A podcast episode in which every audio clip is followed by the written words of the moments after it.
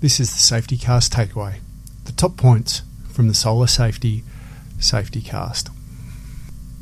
So Michael will now provide his five takeaways from today's podcast regarding solar safety.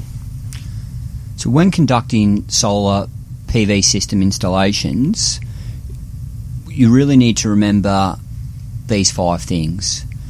So when planning the work, making sure that hazards and risks are identified at the time of quotation.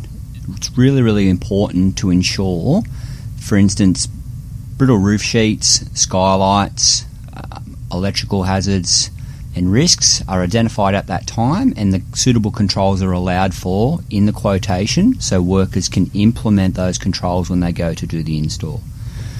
The second takeaway is making sure that falls risks are managed, and they need to be managed in accordance with the hierarchy of control. So that means if you can implement temporary edge protection, it must be implemented before using a harness-based system.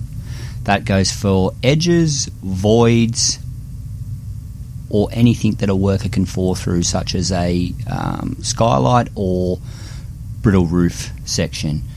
Electrical risks, they also must be managed. So we can't work live, and we need to make sure that licensed electricians are on site doing the electrical work or directly supervising those conducting electrical work.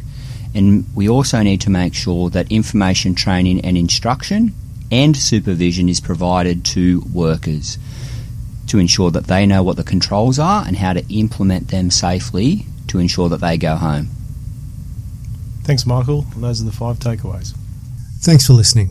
For more information on this topic, please download the full episode or visit our website w w w dot safework dot n s w dot gov dot a u. Please feel free to distribute this amongst your industry colleagues and watch out for future episodes.